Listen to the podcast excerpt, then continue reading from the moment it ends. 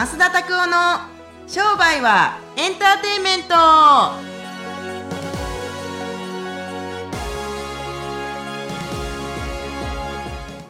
Welcome to 商売はエンターテイメント。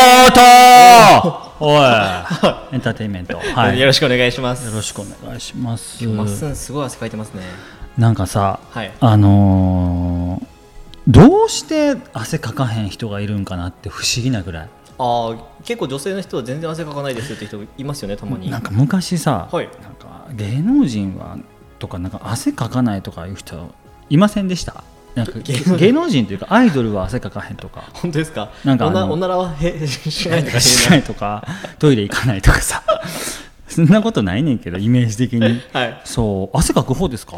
めちゃめちゃ汗かきますね。ほんま。俺もう飯食ってたらすぐ汗出る。あもう僕も中華とか食べたらもうダメですあーえ辛くなくなくっても？辛く、まあ、カレー辛いと余計に汗出るみたいな感じですね。暑いとやばくないですか？いやいや 何がやばいかちょっとわかんないですけど。いやいや出る量があのあ汗の。ですねはい。そう。逆になんか辛すぎたら出えへん感じするけど。でももうあれですね体がどうとかっていうよりも飯で辛いもん食ったりするともう顔から汗が出る。もうすごいびっくりするぐらい。お前今走ってきたんかぐらいの汗がやっぱり よく言われますよねそうそうそうそうそうそう。ねえ、まあね。意外に。だんだんだんだん年々気温も上がってるみたいなんで。暑いな倒れないようにほんまやな。注意してください。あほんまやな。はい、はい。よろしくお願いします。よろしくお願いします。何よろしくお願いしますわかんないです はい、じゃあそれではですね本日の質問のコーナーの方にですね移っていきたいと思います、はい。今日はですね田中先生からのご質問になります、はい。えっとこうまあ、従業員をこれからこう増やしていってですねチーム編成をしていきたいんですけど、うん。こうまあ、自分の幹部、まあ、チームのリーダーとなる人っていうのは何人ぐらいにした方がいいんですかというご質問です。ああこれはあの一部門一人ですね絶対。あ一部もあのね 本当昔ね、はい。あのー例えばマーケティング部があったらマーケティングチームがあったらマーケティングチームのマネージャー1人、えーバックオフィスはバックオフィスの、えー例えばチームの部長というか責任者1人、でセールスはセールスの部長1人みたいな感じで。あんでこれね本当昔あったんですけど、はい。僕もね結構多い方がいいと思ってマネージャー23人つけてた時があるんですけどこれね本当にね意見がむっちゃ分かれるんですよ。ほんでね最終的に派閥作り始めるんですよ。えー、一部門に3人とかあんたどっちのの味方だみたいな。えめんどくさと思って、はいだから責任者は一人ですね絶対、あのーそうあんたのところの会社とかでも、はい。責任者何人いんの？ー、責任者です。な社社長5人いて社員1人やったらどうなると思パンクしますね。なんかさおあのー意見が分かれるわけじゃないですか、はい。僕な会社の目的ってそもそもここだと思いますけれども結局結果出すことだと思うんですよ。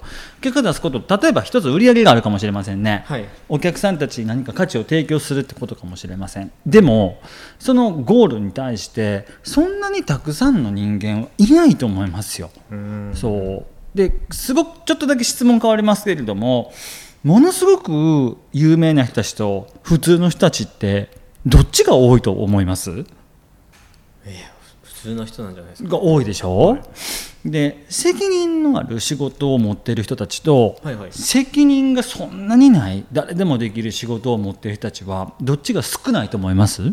少ないです、うん。社社長というか責任ある人ですよね。そうなんですよ、はい。これは少ない方がいいんですよ、これも多くってこっち少なかったらこれ取り合いになるわけじゃないですか、うん。例えば客とお売り手だったら、やしそういう意味でマネージャーは少ない方が話まとまりやすいですよ、で社長からマネージャーにちゃんと風土が伝わってるかどうか、風通しがいいかどうか、はい。結局うちの会社はこうやってやっていくからこれチームの人たちに伝えておいて、で俺も直接チームの人たちに伝えれることは伝えれるからっていうのとこれね、まあ、究極マネージャーが3人いても僕はいいと思いますけどはい。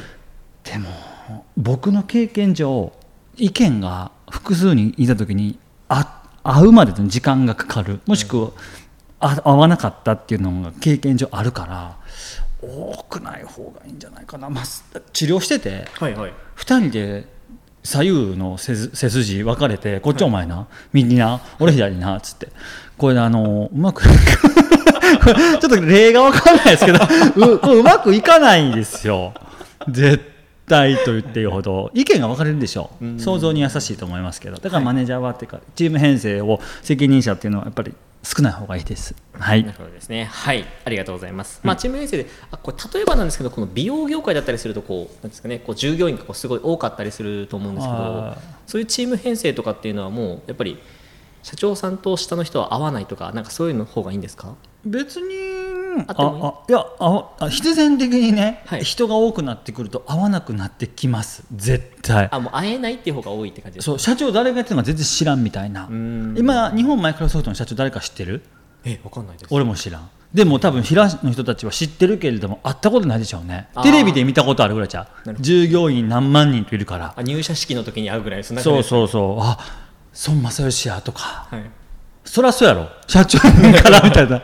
そうでも僕全然知らないですけど、はい。絶対いや変な話従業員が10人ぐらいの時やったら社長に毎日ほど会う会うんじゃない、うん社長に会うでしょ？だって。けれどもこれがどうでしょうね。1000人ぐらいになってきたりすると必然的に会わなくなるし会えなくなるんじゃないですか、うん。っていうところがあると思いますから。うんうんうんうん。そう。美容業界なんていうのは結局スタイリストという人たち、ではい。そのスタイリストの人たちのボススタイリストの人にアシスタントってやるから、まあ、足とかあのスタイリストとかって、とかって言うんですけれども、はい。あの足何人のって聞くんですよ。いや本当に。アシスタント何人いんのって足7人います、でスターはあスタイリストはって言ったらスタイリスト3人です、みたいな感じ。ちょうどいいバランスですね、1人につき23人教えるみたいな感じなんで作って、要するにあのパーまだカットできひん人たちはまあ、シャンプーとか、まあ、パーマとか、担当に分けて。そうそうカットができないですよ。まだアシスタントは。自分たちで担当のカットができないんで、はい、そういう感じで、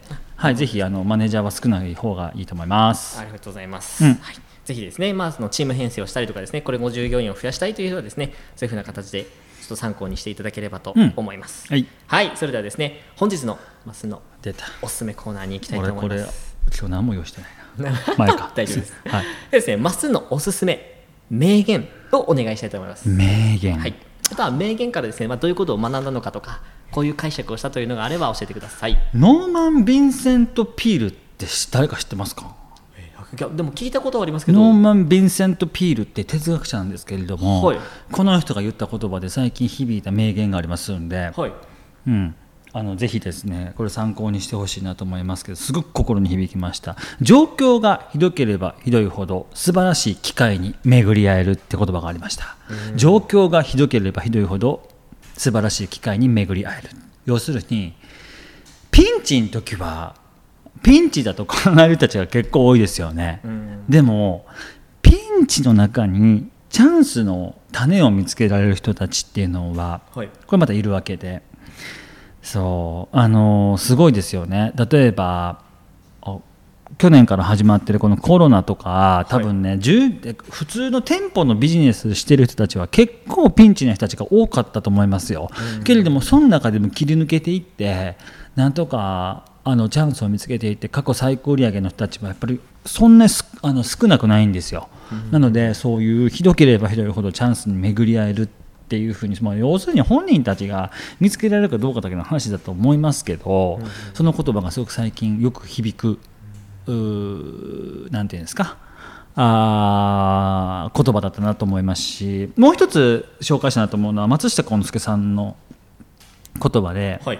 えー、後期よしであこあ公共よし不況さらによしっていう言葉があるんですけれども後期の時要するにみんながいい時はもちろんいいとでも不況の時はさらにいいっていう言葉が松下幸之助さんの言葉があってーそれもなんか同じような言葉なんかなって感じですよね。なんかあの、うん逆境にある環境が逆に自分を強くするみたいな感じってことですかね。逆境の中にしかチャンスがないってこと要するに。うん。そうみんなあのみんながいい時に自分のところにもチャンス巡り合ってくるかもしれへんけれどもバブルの時とか、けれども逆に悪かった時にチャンスを見つけていって引っ張ってくる人たちってやっぱもうもうこれもう天才ですねやっぱりね。はい、才能みたいなもんなんですかね。才能もあるんじゃないかなと思いますけどまたねポッドキャストで才能の話できたらなと思いますけれども才能って、まあ、僕なんとなく思いますけど勘違いから始まるんじゃないかなと思いますけどね、そう。またなんかその話できたらなと思いますけどこんな短いラジオの番組でそんな詳しい話できるかボケって感じですけれど。そんな感じで。で、うん、あの状況がひどければひどいほどそこにあのねあの好機はある。で公共よしあー不況さらによしですね。この言葉を覚えておいてください。はい、ありがとうございます。うん。まあですね、まあそういうふうにまあ逆境に襲われたとしてもですね、どういうふうにまあ視点を変えていってこう展開していくかっていうのもいろいろあると思いますので、うんうんうん。ぜひですね皆さんも同じような境遇がある場合は別の視点から見てみるのもいいんじゃないでしょうか。はい、それではですね本日もポッドキャストを聞いていただきましてありがとうございます。毎週火曜日にですね新しいものが更新されますので、ぜひですねご登録をお願いします。また YouTube だったりですね、Instagram の方でもマーケティングのことについてお話ししてますので、ぜひそちらも一度チェックしてみてください。それでは今週もこれで終わっていきましょう。また来週お会いしましょう。さよなら